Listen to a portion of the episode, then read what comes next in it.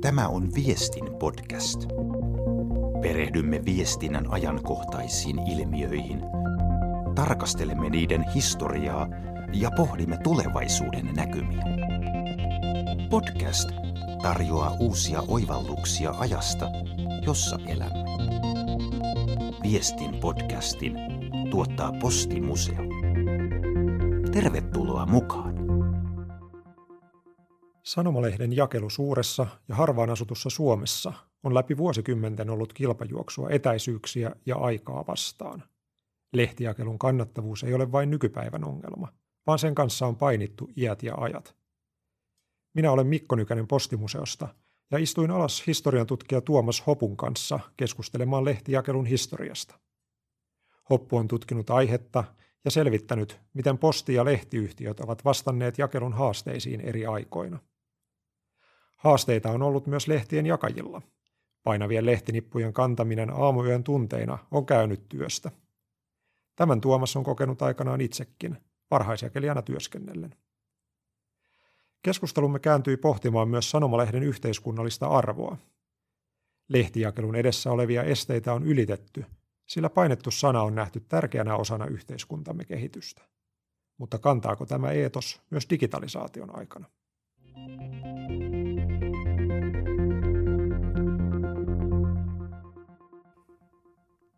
Tervetuloa historiatutkija Tuomas Hoppu tähän Viestin podcastin Kiitoksia. jaksoon. Öö, sä oot kirjoittanut kirjan tai, tai ensimmäisen osan kirjasta nimeltä Aamun lehti, mikä me Postimuseolla julkaistiin tässä vuoden 2021 keväällä. Alaotsikkona siinä on Sanomalehtien jakelun historia ja tulevaisuus. Ja se vastasi ennen kaikkea tästä historiaosuudesta – Meillä oli aikaisemmin vieraana Heikki Nikali, joka sitten taas oli kirjoittanut tämän tulevaisuusosan, eli kirjan jälkimmäisen osan. Ja tota, jutellaan sunkin kanssa, niin kuin Heikin kanssa juteltiin tästä kirjan teemoista. Mutta ennen kuin mennään syvemmin siihen, niin mä kysyn samaa kuin Heikiltäkin kysyin, että mikä sun oma suhde sanomalehteen on? Tietysti sitä on pienestä lähtien lukenut kotona sanomalehti, että aina tuli aamulehti ja sitten kun oli maatalossa, niin tuli maaseudun tulevaisuus myöskin. Ja kyllä mä pääsääntöisesti sitten vielä, vielä tota kotoa lähdettyänkin enimmäkseen on aina sanomalehti tullut. Välillä jopa opiskeluaikana jaoin lehteäkin, että Tampereella, että en muista oliko peräti pari vuotta tai jotain, mitä mä jakelin sitä, että – että vielä oli sellainen varajakaja vielä, että joka yö saattoi olla ihan eri piiri kuin ennestään, että, että se oli aika seikkailua sekin homma. Okei, joo, eli sulla on ihan konkreettinen kokemus sitten tästä sanomalehden jaosta, minkä historiaa sitten luotaa tässä kirjassa. Kyllä, kyllä. Sitä tuli aika monta yötä herättyä lehtiä jakamaan. Joo, se on aika erikoiset työajat siinä. Että miten, miten sä sen koit silloin? Oliko, oliko se rankkaa hommaa? No mä menin muutamaksi tunniksi nukkumaan ja kello soitti sitten aina vähän riippuen, että millaisia piirejä oli jaettavana ja muuten soitti siinä noin kahden aikaa ja sitten lähdettiin ja kuuden pintaan sitten niillä main oltiin kotona ja takaisin nukkumaan muutamaksi tunniksi ja sitten lähdettiin opiskelemaan tai, tai jotain. Että. Kyllä, joo. Mutta silleen sopiva opiskelijahomma, että ei, ei me ainakaan päällekkäin noiden luentoaikojen kanssa. No ei paljon mennyt. Se oli rankkaa hommaa sikäli, että sitä tehtiin kuutena päivänä viikossa pääsääntöisesti, että ei siinä kauheasti vapaa-päiviä ollut. Aivan, joo. joo. No mutta se on ollut tietysti hyvä, hyvä kokemuspohja sitten tälle, tälle tota, kirjaprojektillekin, kun on, sulla on ollut se hands-on kokemus siitä, että mitä se sanomalehtien jakelu on, koska tässä kirjassa aika paljon – kerrot just siitä, että mitä se ihan se konkreettinen jakelutyö on ollut. Ja tota, sehän, sillähän on niin vuosisatainen historia, ku, kuinka kauan Suomessa on jaettu sanomalehtiä.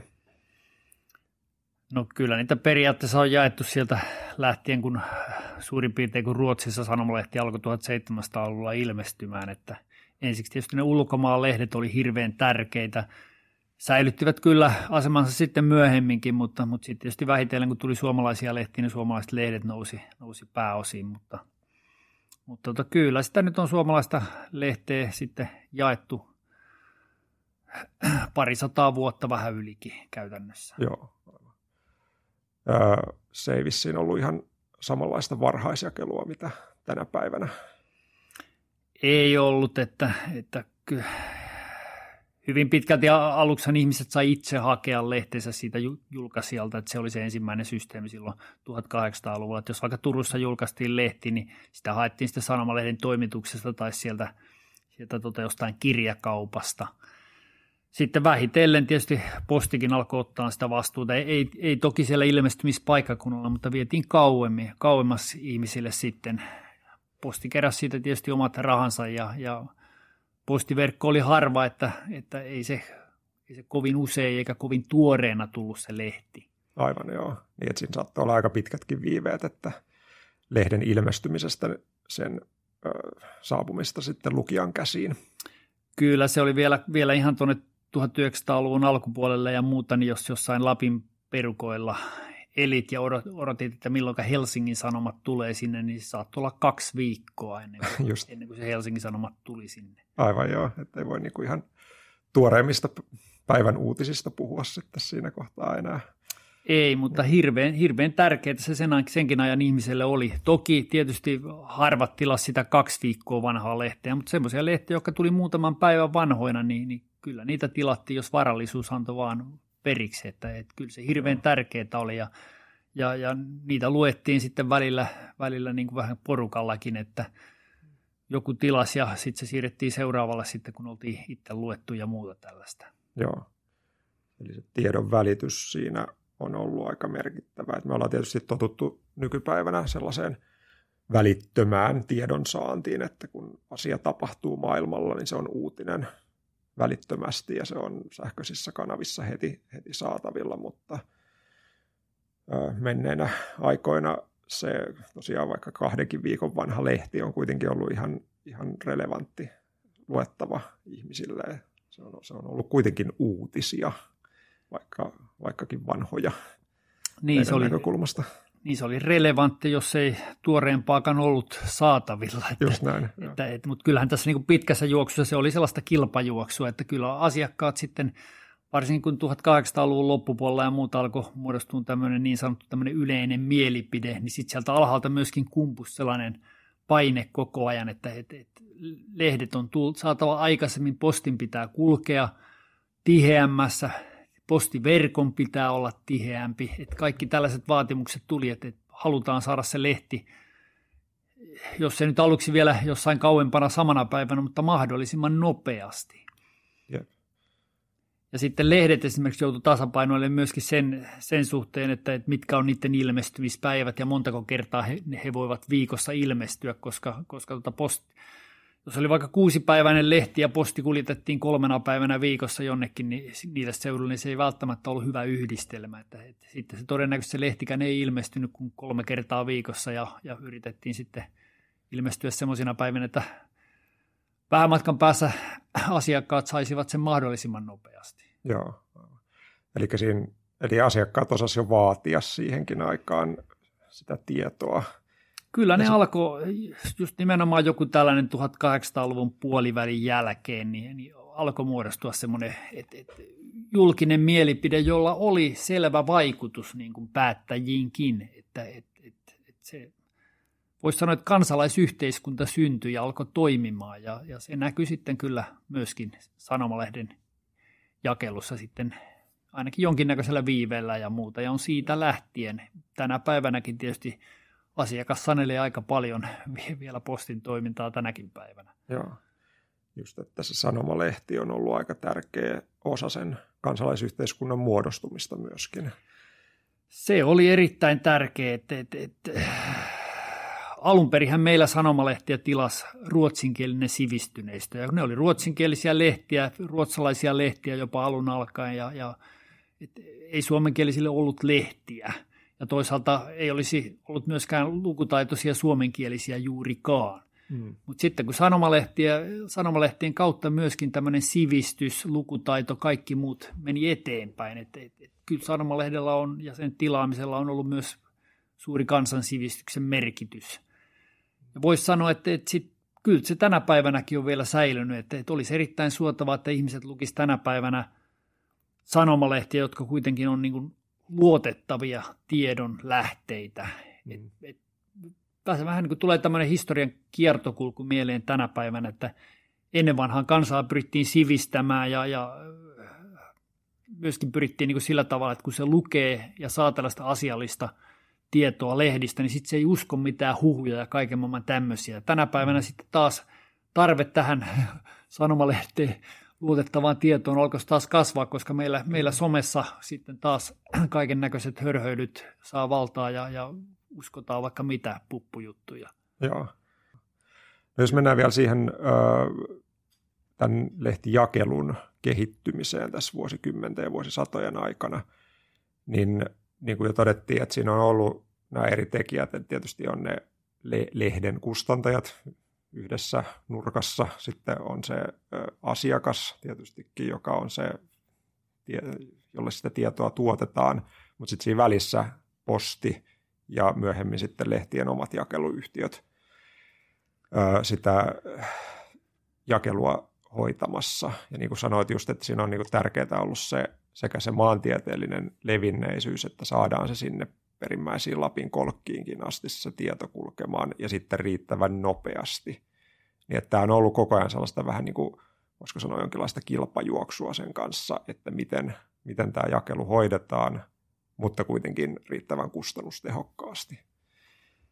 Joo, näin varmaan on ollut, että, että koko ajan kehittyy nämä liikennevälineet, että, että rautatiet esimerkiksi oli ensimmäinen semmoinen todella suuri murros, minkä ansiosta saatiin nopeutettua huomattavasti lehden vientiä, ainakin rautateiden varsille, joskin Aivan. sitten sinne sivummille se, se meni todella hitaammin. Ja sitten otettiin myöskin esimerkiksi, kun, kun rautatiet tuli jonnekin, jonnekin vaikka Saimaan rannoille tai jonnekin Kallaveden rannoille tai jonnekin, niin sitten otettiin vielä höyrylaiva liikenne siihen toiseksi linkiksi ja, ja tätä kautta saatiin lehdet taas monelle paljon nopeammin. Et, et, tällaistähän se on ollut sitten sodan jälkeen, tai oikeastaan jo ensimmäisen, oikeastaan niin kuin tuossa 20-luvulla, niin postiautot oli sitten se, joka rupesi esimerkiksi Lapin perukoille tuomaan sanomalehteen huomattavasti nopeammin. Mm. Tosin siinäkin oli sitten omat rajoituksensa, että niin kauan kuin teitä ei aurattu, niin tätä ei voitu tehdä kuin keväästä syksyyn. Mm, joo. Ja, ja sitten 50-luvulla niin enemmän niin ruvettiin käyttämään taas esimerkiksi ilmakuljetuksia. Et, et siinä oli tietty sanomalehdekin, joka, tai yksi valtakunnallinen iso sanomalehti, joka tätä rupesi ajamaan. Ja, ja sitten pakotettiin myöskin käytännössä ennen pitkää posti aloittamaan varhaisjakelu, mm. koska autot kuljetti nopeasti aut, pääkaupungin lehdet, lehdet vaikkapa Tampereelle ja, ja sitten näille kustantajille ei oikeastaan riittänyt enää se, että ne olisi jaettu siinä päiväkannossa jossain vaiheessa, vaan, vaan posti tavallaan sitten painostettiin ikään kuin aloittamaan se varhaisjakelu, jolloin mm. ennen pitkää lehdet jaettiin jo siinä vaiheessa yöllä, kun ne vaan paikalle saapuivat. Mm. Se on se, mihin me ollaan totuttu tietysti, että ne on aamulla jo siellä eteisen lattialla ottamassa ne tuoreet uutiset. Mitä se siis ennen, ennen tätä varhaiskantoa oli järjestetty, eli sanoit, että päiväkannossa. Niin, ne oli päiväkannossa, että näitä päiväkantoja saattoi olla kaksi tai kolmekin kaupungeissa, että, mm. että, ja yleensä se oli sitten vasta, koska ne lehdet tuli joskus aamupäivästä tai muuta silloin aiemmin kaupunkiin, niin, niin se oli sitten vasta joku iltapäivän kanto, milloin pääkaupungin mm. lehdet jaettiin vaikkapa Tampereella. Aivan joo. Ja nämä pääkaupungin lehdethän on nimenomaan aina ollut se, se mitä ihmiset ennen kaikkea halusivat saada, että, että niissä oli kuitenkin se ää, ajankohtaisin tuorein tietoja ja ehkä, ehkä valtakunnallisesti tärkein tieto, että, mm. että niitä mm. haluttiin mahdollisimman nopeasti. Liike-elämällä oli myöskin muun muassa tarve siihen, että mm. lehdet saataisiin mahdollisimman nopeasti luettavaksi. Aivan. Kaiken maailman pörssikurssit ja muut tärkeät tiedot tuoreena. Kyllä, kaikki tämmöinen kaupallinen tieto oli, oli tärkeää liikemaailmalle. Joo, kyllä. Et tosiaan kun tuo meidän näyttelynkin nimi on on aamukahvi ja tuore lehti, niin tota, tämä, yhteys ei ole aina ollut sitten ihan näin selvää, että välillä se on ollut sitten iltapäiväkahvi ja päivän lehti.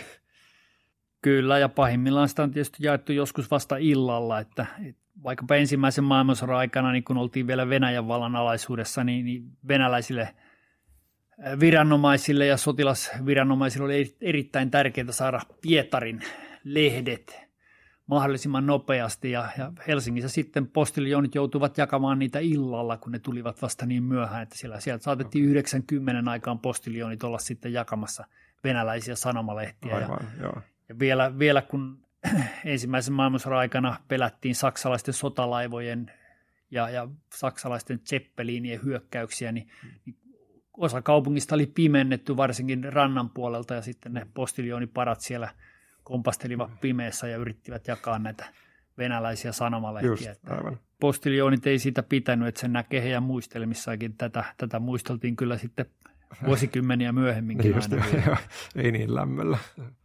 Aivan.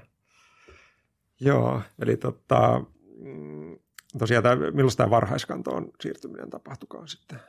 No se oli 50-luvun lopulla käytännössä sitten. Joo, eli sieltä, sieltä tavallaan kumpuaa tämä me, meidän päivässä tai meille tuttu ilmiö, että, että tosiaan että ne aamulehdet tulee jo siellä aamujen tunteina.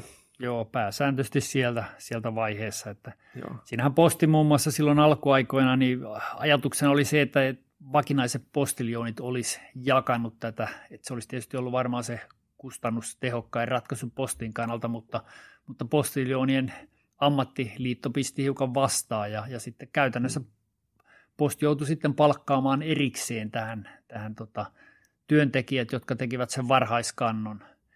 Ja, ja kun se nyt oli vaan tämmöistä muutaman tunnin työtä, niin, niin eihän siihen saatu sitten yleensä semmoisia, en nyt sano kunnollisia, mutta siis tämä, se oli sivutoimista työtä, johon sitten ei tietysti voinut ryhtyä oikein mikään suunnilleen perheenelättäjä mies, eli, eli sitä kutsuttiinkin mummokannoksi, koska siellä oli, oli tämmöisiä perheenemäntiä ja muuta tekemässä sitten muutaman tunnin töitä Aivan. saadakseen hiukan lisäansioita. Aivan joo, että tällainen sivu, sivutyö. Joo. joo. Ja sama ongelmahan tietysti jo, jossain määrin tänä päivänäkin on vielä, että, että, että ei sillä oikein varhaisjakajan palkalla elä, että niin, se, se on se sivutoimista ole. melkein. Aivan, kun se ei ole oikein täystyöpäivä millään muotoa. Niin. Mutta tämä on sitä samaa, mitä sä teit silloin opiskeluaikana, että Joo, opiskelijana sillä kyllä, eli ei siinä mitään, niin. mutta perhettä sillä ei välttämättä olisi elättänyt. Aivan, joo. Mutta tietysti alun perihän se systeemi oli koko ajan tietysti sillä tavalla, että posti ei jakanut samalla paikkakunnalla ilmestyviä lehtiä, ja, ja tässä sitten esimerkiksi Hufvudstadsbladet oli sellainen ensimmäinen lehti 1800-luvun puolella jo pitkälti, joka, joka ryhtyi sitten jakamaan näitä omia lehtiään itse, eli palkkasi sitten omia, omia tota, jakajia, jotka jakavat kyseisellä paikkakunnalla. Postihan sitten on aina tietysti jakanut niillä vierailla paikkakunnilla nämä lehdet. Että kyllähän näillä, näillä sitten koko ajan on ollut sellaista kilpailua, että, että ja varsinkin viime vuosikymmenen se on ollut sitten vähän edestakaisin, että kannattaako lehtiä jakaa itse, itse mm. niitä lehtiensä vai antaa postin jakaa niitä Aivan. varhaiskannossa. Että, että se on myös vähän semmoinen ikuisuuskysymys viime vuosikymmenen ollut, missä on sitten poukkoiltu vähän sinne sun tänne, että, että aina laskettu, että kannattaako tätä tehdä vai eikö. Joo, ja suunta taas vissiin vähän enemmän siihen suuntaan, että keskittyy postille. Suunta on ollut siihen suuntaan kyllä viime vuosikymmenet, että, Joo. että valtiovaltahan silloin varsinkin 70-luvun alussa niin pyrki ohjaamaan tätä, että olisi tällaista yhteisjakelua, eli joku mm. järjest, joko, joko posti tietyllä paikkakunnilla tai sitten puolestaan joku, joku kustantaja, lehden kustantaja jollakin paikkakunnalla, että, että keskitettäisiin kaikki jakelu sinne, että, että jaettaisiin kaikki lehdet jonkun tekijän toimesta, jolloin se olisi niin sanotusti kansantaloudellisesti järkevintä kannattavaa, kun ei olisi tällaista päällekkäistä jakelua, mutta, mutta ainahan siihen ei sitten välttämättä ole päästy. Aivan. Ja on, tietysti on se tänä päivänä, että ei se oikein tunnu kannattavan melkein kenellekään, että, että kun levikit pienenee, niin, niin se yhtä lehteä kohti niin kustannukset tahtovat nousta vähän, vähän turhan korkeaksi. Että, Joo. Että, ja sitten se näkyy siinä tilaushinnassa aika vahvasti. Tota, suuri osa lehden kuljettamisen hinnasta tulee siitä tai, tai siitä lehden hinnasta tulee nimenomaan kuljettamisesta. Kyllä, kyllä. Kaupungeissahan se nyt vielä, vielä niin kuin yleensä ehkä kannattaa, mutta maaseudulla se on helposti tappiollista ja mm. kovasti nämä mediatalot tänä päivänä kaipaisivat sitten jälleen valtiota apuun. Että, Aivan.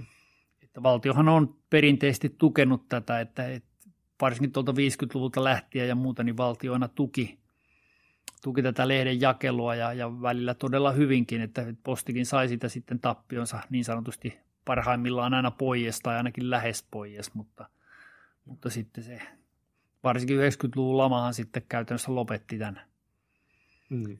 valtion tuen ja, ja sen jälkeen tietysti nämä ongelmat on, on ollut mittavia. Joo, aivan. Et se on jätetty tavallaan sen ihan puhtaan liiketoiminnan varaan Niin, sieltä 90-luvulta lähtien. kyllä, ja kun postinkin pitää tehdä sitä, sitä myöskin markkinaehdoilla, niin Kyllä. Joo. Mutta eli tässä nähdään se, se, se valtion tuki silloin aikaisemmin ö, kertoo siitä, että miten tärkeänä tämä kuitenkin nähdään tämä tiedon välitys.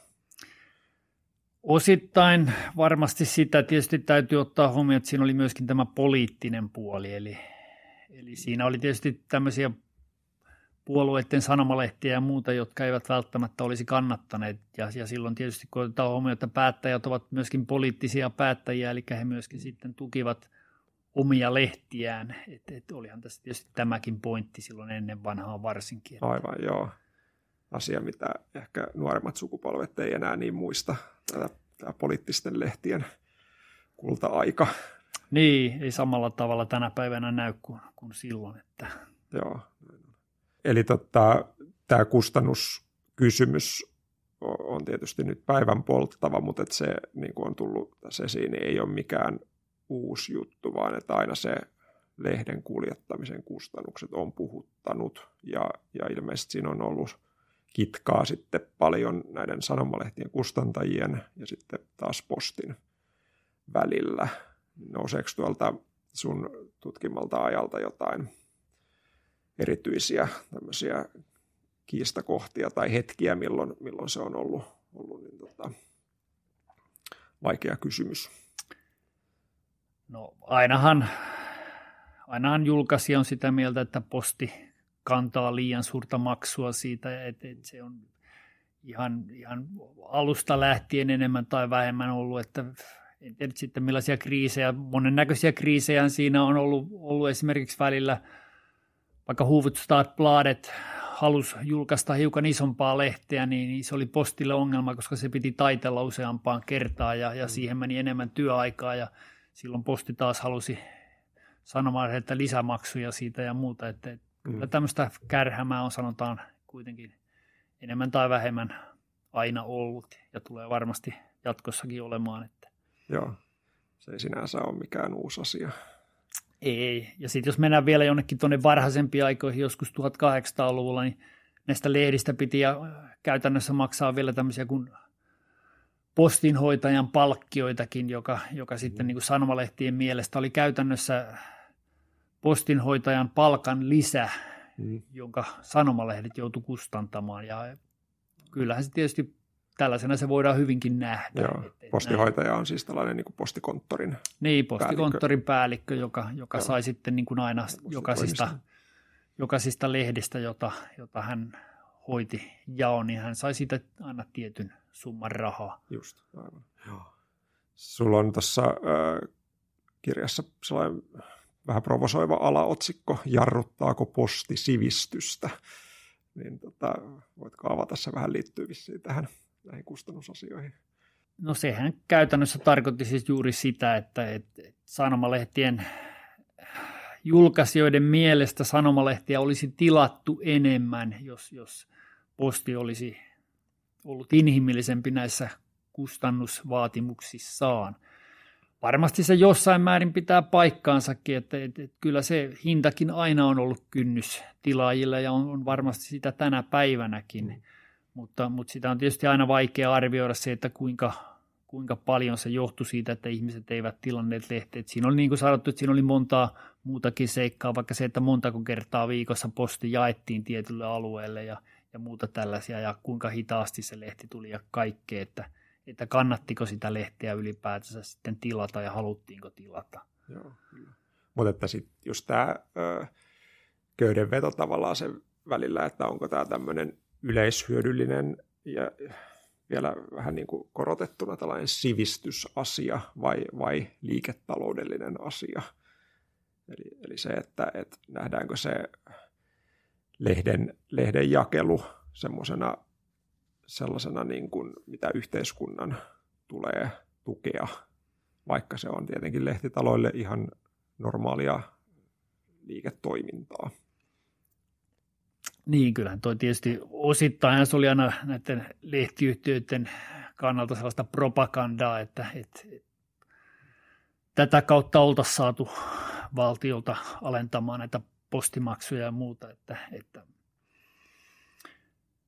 Mutta tota, kyllä tietysti on siinä jonkin verran pointtiakin, että, että kyllä, kyllä sanomalehti kieltämättä on sellainen asia, joka on sivistänyt Suomen kanssa, ei siitäkään mm. päästä mihinkään. Ja, ja, ja sitten tietyllä tavalla, jos ajatellaan jotakin vaikka näitä itsenäistymisen jälkeisiä aikoja ja muuta, muuta tuolla jossakin Kainuun perillä, itärajan tuntumassa ja muuta, että, että sitä tarvittiin sitä sanomalehteä siellä, siellä myöskin sen takia, että, että, että poliittisesti hiukan herkässä tilanteessa, niin, niin ne kansalaiset olisivat saaneet luotettavampaa tietoa, eivätkä olisivat olleet mitkään huujen varassa tai muuta. Että, että, että kyllä tällaista oli esimerkiksi silloin 20, 20-luvulla mm. hyvinkin paljon, että, että, että tällaistakin sivistyksen tarvetta olisi ollut. Ja.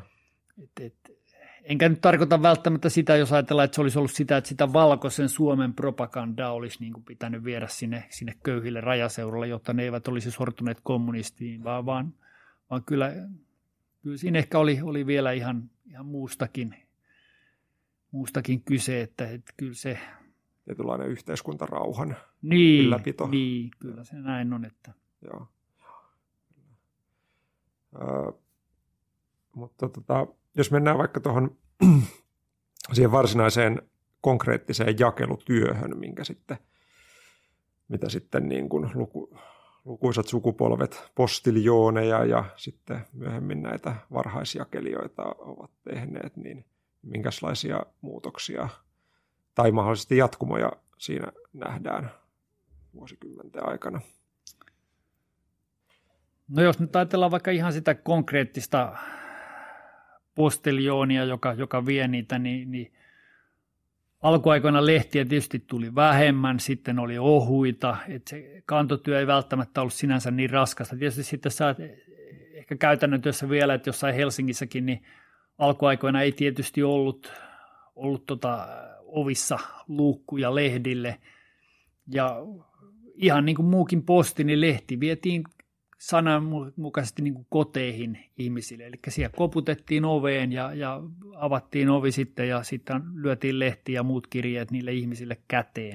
Ja jos ei ne ollut sitten kotona, niin sitten ehkä kirjeet tönättiin oven välistä ja, ja, ja lehti jätti, jätettiin siihen johonkin overipaan tai muuta.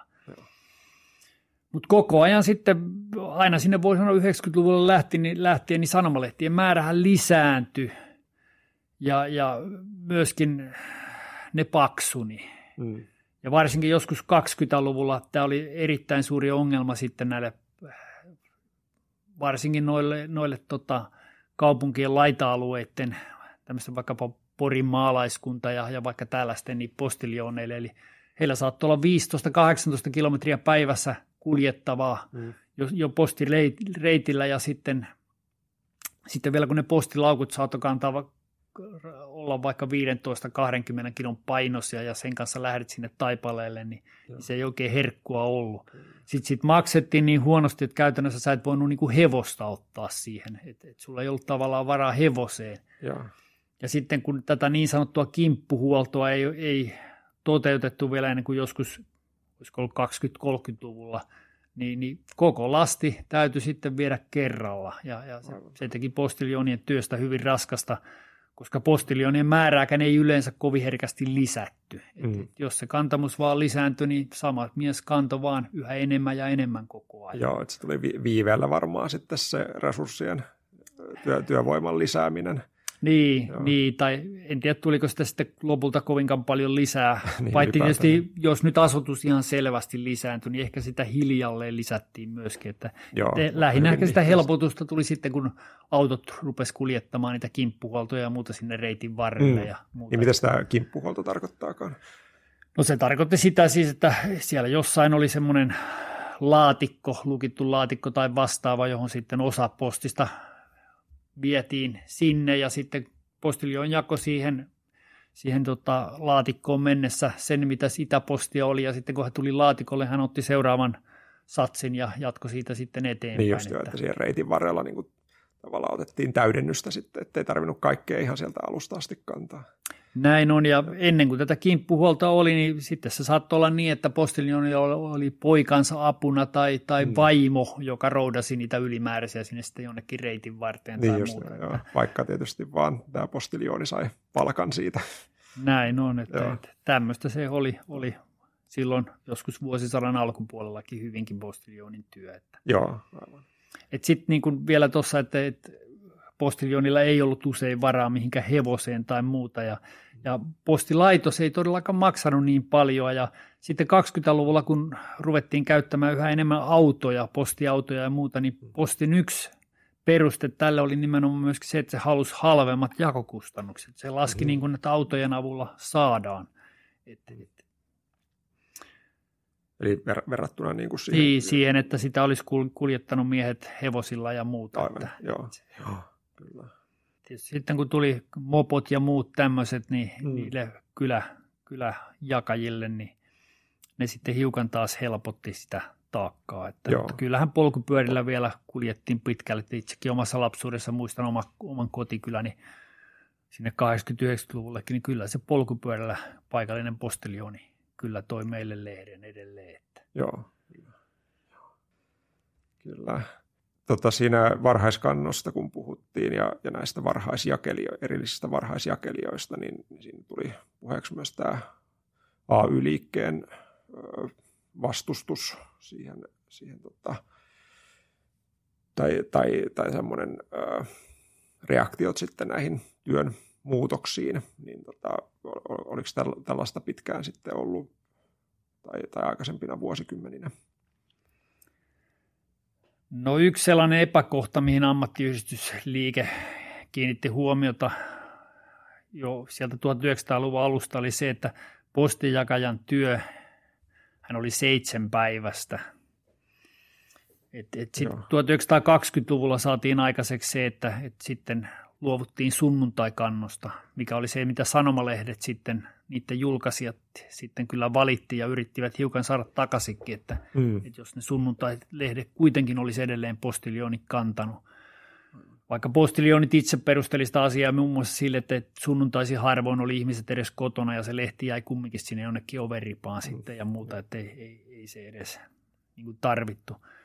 Mutta tota, tämän jälkeenkin 20-luvulla kuitenkin niin kuin postiljoonit teki edelleen kuusi päivästä työviikkoa Mm. aina, aina sinne suunnilleen 60-luvulle asti, milloin sitten yleensä muutenkin tietysti luovuttiin lauantai-töistä. Ja, ja sittenhän maaseudullahan se sitten haettiin yleensä, yleensä ainakin sunnuntaisin niin semmoisista koontilaatikoista, mitä itsekin muistaa omalla kylällään, että siinä oli sitten lappu, joka kiersi aina, oli tietty talorinki, jossa, jossa tota, kiinnitettiin siihen sunnuntain lehden sitten reunaan aina, että ensi viikolla on teidän talonne vuoro hakea, Mhm. hakea sitten lehtiä, niin, niin mekin sitten aina, että joku me, meidän perheestä haki postitoimiston, kylän postitoimiston laatikosta kaikki rinkiin kuuluvia henkilöiden lehdet ja sitten vietiin ne niiden laatikoihin ja Niin just, lyötiin sitten taas sille seuraavalle naapurille se lappu, että nyt sitten ensi sunnuntaina on teidän vuoro hakea Aivan, joo, joo. Sitten itse, itse hoidettiin. Niin, näin se hoidettiin maaseudulla ainakin sitten, Joo. sitten että saatiin se sunnuntai-lehtikin, kun, kun posti ei sitä enää kuljettanut. Mutta lauantai-lehti kyllä, kyllä tuli. En nyt sitten muista, olisiko se tullut sitten lopulta sanomalehden, sanomalehden niin kuin julkaisijan toimesta lauantaina kuljetettu, että et luultavasti mm. sitten mahdollisesti niin, mutta en ole ihan varma enää muista sitä. Joo, joo. Mutta tosiaan, että tämä tarve saada lehti jokaisena viikonpäivänä lukijalle, niin on sitten heijastunut tietysti ihan konkreettisesti sitten tähän ammattikuntaan, että, että se sun, sun tai kanto on ollut sitten tämmöinen iso kysymys silloin aikanaan. Joo, se oli kyllä, kyllä postilionille iso kysymys ja kyllä sitä voit miettiä, että, että aika kohtuutonta se oli, että postilioni teki suunnilleen 364 työpäivää vuodessa, että silloin oli sillä se joulupäivä oli vapaa ja niin. kaikki muut oli silloin sitten lehdet työpäivä. ilmestynyt. Joo. Niin. Joo. Et, et. Joo, aika iso sosiaalinen kysymys kyllä. Mm. Ja tämä niin kuin osaltaan alleviivaa sitä ajatusta, mikä meillä tuossa näyttelyssäkin on, että lehti ei, ei vaan ilmesty sinne kotiin, vaan se tuodaan. Jonkun pitää se sinne tuoda. Joo, siihen on hyvä toi kyllä, että on itse ollut aikanaan jakajana, niin kyllä sitä edelleenkin, kun hakee sen lehden postilaatikosta, niin monta kertaa miettii sitä, että joku tänne on vähän ennen kello kuutta tuosta taas tyrkännyt meidänkin laatikkoon. Aivan, joo. Että näin, näin sitä tuli itsekin tehtyä. Kyllä, työlle se arvostus, mikä, mikä sille kuuluu. Kyllä, se, se on raskasta yötyötä, jakajan homma, että, että nousta pik, yön pikkutunneilla jakamaan sitä. Että olihan se tietysti opiskelijapiireissä monta apuetta siitä, että kuka joku menivät suoraan yöelämästä sitten jakamaan. Joo, niin. Syner- synergiaetu. Niin, mutta en, en kyllä sitä harrasta. Okei, okay, joo, se ei kuulu sun, sun tapoihin sitten, joo. Ja sitten tietysti vielä näiden lehden jakajien lisäksi siinä on ollut paljon, paljon käsiä ja jalkoja tekemässä työtä, että että se lehti saadaan toimitettua, niin kuin todettu, että, että etenkin pääkaupunkiseudun lehtiä on jaettu pitkin Suomea, niin nämä kuljetukset on vaatinut väkeä, rekkamiehiä, rautatieläisiä, lentäjiä. Et siinä on ollut iso joukko ihmisiä kyllä niin toteuttamassa tätä tiedon välitystehtävää. Näin on, joo. Se on mielenkiintoista tosiaan, että silloin 40-luvun lopulla esimerkiksi niin oli ikään kuin varaa kokeilla muun muassa tämmöisiä kelirikkolentoja, eli, eli mm. kelirikkoalueille, minne ei niin kuin muuten saatu postia, niin niille sitten tuonne jonnekin raippaluotoa ja muuta, niin mm. pudoteltiin mm. lentokoneesta Aivan, joo. postia ja myöskin sanomalehtiä, että, että sinne vaan laskuvarjolta ja jonnekin jäällä ne sitten rämpsähti ja siellä oli sitten hakijat, jotka otti sen talteen. Ja Joo näistä sitten kyllä aika nopeasti näistä kokeiluista luovuttiin ja ehkä todettiin, että ei ole ihan, ihan varaa tämmöistä. Niin, aika kalliiksi tulee tietysti, mutta jälleen osoitus siitä, että kyllä se on niin koettu tosi tärkeänä. Öö, no meillähän tietysti Suomessa on tavallaan erikoisuus tämä, että se lehti tulee kotiin ja kerrostaloissa se tulee ihan sinne, sinne eteisen lattialle asti.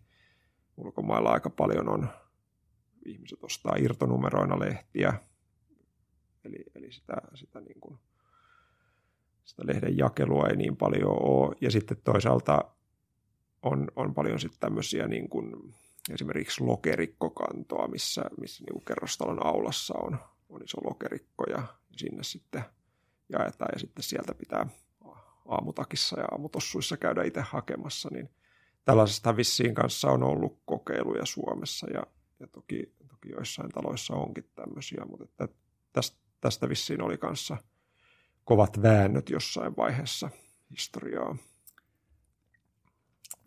Tosiaan meillä oli silloin eräällä paikkakunnalla käytiin tämmöisiä laatikkosotia tuossa 50-60-luvulla, että, että kun posti antoi käytännössä kategorisia määräyksiä, että nyt pitää sitten laatikot saada sinne tien varteen, että enää ei, ei kuljeteta ihmisten asuntoihin näitä – Mm. Tästähän muun muassa postiljoonit oli, oli osittain pahoillaan, koska oli muodostunut tämmöisiä tietysti hyviä, hyviä ystävyyssuhteita ja muuten oltiin tutustuttu ja välillä tietysti käyty jopa, jopa kahvilla ja muuta siinä samalla, mm. kun on viety asuntoon Joo. lehti. Että tämmöinen henkilökohtaiset kontaktit jäi nyt sitten postimiehilläkin paljon vähempää. Aivan, että, joo.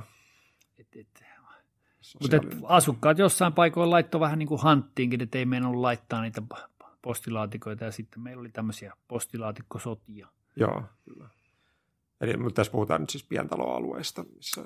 Joo, tuommoisista, tuommoisista ehkä lähiöalueista ja muuta yleensä, mitä, mitä sitten kaupunkien laitamilla oli, oli tähän aikaan. Joo, kyllä. Entä sitten nämä kerrostalojen lokerikot? No kyllä niitäkin jossain vaiheessa Suomeen vähän niin kuin kaavailtiin 60-luvulla ja muuta, mutta ei ne sitten kuitenkaan oikein täällä, täällä Suomessa lyönyt läpitte. Joo. Vaikka en tiedä, olisiko se välttämättä edes ollut, ollut niin kovin huono idea kaikin puolin, koska toisaalta kun itsekin on ollut jakajana, niin muistaa myöskin sitä, että kuinka tuli valituksia siitä, että ju, juoksee yöllä portaissa mm. ja, ja kuinka se kolahtaa se lehti sinne postilaatikkoon ja ihminen herää, niin, niin aina välillä näistä tuli, tuli valituksia, että Joo. se olisi voinut tietyllä tavalla jopa rauhoittaa näitä taloja, että Aivan. Et, en, enkä mä nyt tiedä, olisiko se nyt niin kauhean kohtuuton vaiva hissillä tulla sieltä jostain neljännestä kerroksesta alakertaa ja napata se lehti sieltä alakerran lokerosta, mutta Joo. tietysti ihmisillä on niin sanotut saavutetut edut, joista pidetään aina kiinni ja, ja ehkä tämä on sitten myös ollut monelle ihmiselle vähän, vähän niin kuin vaikeaa. Että Joo, kyllä. Et se, ei, se ei sitten oikein lyönyt läpi. Koskaan. Ei se oikein ole, ole meillä lyönyt läpi. Että. Joo, joo, kyllä. Olisihan se sellainen työturvallisuuskysymyskin niille lehtien jakajille, että ei tarvitse siellä rappukäytävissä niin paljon sitten, tai rappusissa juosta edes takaisin, vaan että pystyisi jakamaan sitten siellä pohjakerroksessa sinne lokerikkoon. Näin on. Et, tietysti se olisi postille varmaan taas hiukan kustannustehokkaampaa ja, ja, ja tota, voisi tietysti johtaa taas siihen, että väkeä voitaisiin muutama vähentää jossain, kun saataisiin pikkasen nopeammin tehtyä homma. Mm. Se, se, se näissä tietysti on, että kyllähän monesti myöskin postin kantajat on, on tällaisia uudistuksia vastustanut myöskin sen takia, että he ovat pelänneet työpaikkojensa mm. puolesta, mikä on, on varsin ymmärrettävää. Kyllä, aivan jos lähdetään katsomaan tätä laajaa kaarta sitten ö, sieltä lehdenjaon tai siitä, kun, kun Suomessa on lehtiä lukijoille toimitettu ihan sieltä 1700-1800-luvuilta nykypäivään, niin, niin mi, miten, miten sä näkisit tämän ö, sanomalehden tehtävän tai, tai aseman muutoksen, että tota, onko se edelleen säilyttänyt sen tiedonvälitysasemansa, mikä sillä on ollut, ja, ja, tota, ja ehkä ennen kaikkea, että mikä sen merkitys meille lukijoille on ollut ennen ja nyt. Lehden merkitys luotettavan tiedonantajan on aina ollut suuri. Tosin historian tutkijana tietysti muistetaan, että, että kyllähän meillä on aikoja, milloin vaikkapa myrskyiset vuodet 17-18 ja tämmöinen siihen aikaan puoluepoliittiset sidonnaiset lehdet ja muuta, niin se tietohan ei kyllä ollut silloin kovin luotettavaa, että, että se täytyy sanoa. Mutta jos noin yleisesti sanottaisiin, että, että kyllähän se merkitys luotettavana tiedonantajana on ollut tärkeä. Ja, ja tietyllä tavalla pitäisin sitä edelleen tänä päivänä tärkeänä, että, että kyllä, kyllä niin kuin Suomi on onneksi hyvä maa siinä, että meillä ihmisten median lukutaito on huomattavasti korkeammalla tasolla kuin yleensä jossain maailmalla. Et, et meillä semmoinen vaara siihen, että et, et me uskottaisiin kaikkia satuja, mitä meille syötetään, ei ole niin suuri, mutta, mutta kyllä edelleen tänä päivänäkin olisi tärkeää jo nuorista lähtien, että me saataisiin niitä lukemaan lehteä. Siinä kasvaa kuitenkin tieto ja, ja myöskin sellainen tiedon luotettavuuden ymmärtämys, tämmöinen medialukutaito, jota tänä päivänä erittäin, erittäin tota perustellusti myöskin koulussa on ruvettu painottamaan, että et, et pitäisi olla tämmöinen lukijakriittinen näkökulma. Sitä pitäisi kehittää meidän, meidän nuorissa ja, ja miksei aikuisissakin. Hmm. Että, että, mutta tietysti se, että, että varsinkin tuon painetun sanomalehden volyymien pudotessa, niin, niin se merkitys ei tänä päivänä tietysti ole niin suuri, suuri kuin mitä se on ollut, ollut sanomalehden merkitys. Hmm. Mutta nähtäväksi jää, mikä on sitten printatun lehden tulevaisuus jatkossa. Että. Oletko huolissasi sanomalehden tulevaisuudesta?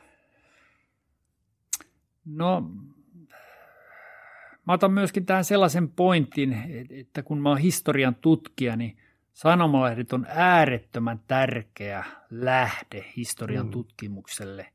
Ja nyt, kun, kun tota, meillä, meillä sanomalehtiä enemmän tai vähemmän ajetaan alas ja, ja tota, kirjeitä ei enää kirjoiteta, kaikki menee tuolla sähköisessä muodossa ja muuta, niin, niin kyllä mietityttää myöskin se, että mitkä ovat tulevaisuuden historian tutkijan lähteet. Aivan. Mistä hän kirjoittaa historiaa, ammentaa sen tiedon tulevaisuudessa. Että ainakin sen asian suhteen olisin huolissani, jos kirjoittaisin tulevaisuudessa historiaa, mutta, mutta ehkä, ehkä tota, mulle riittää nämä vanhat lähteet jo. Mutta niin. kyllä kaiken, kaiken tota medialukutaidon ja, ja tällaisen osalta niin tietyllä tavalla hiukan huolissaan ehkä.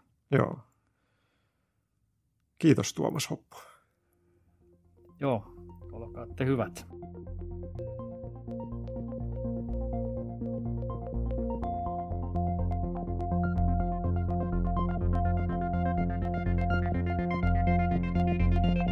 Tämä on Viestin podcast. Lisää jaksoja löydät yleisimmiltä podcast-alustoilta. Viestin podcastin tuottaa Postimuseo.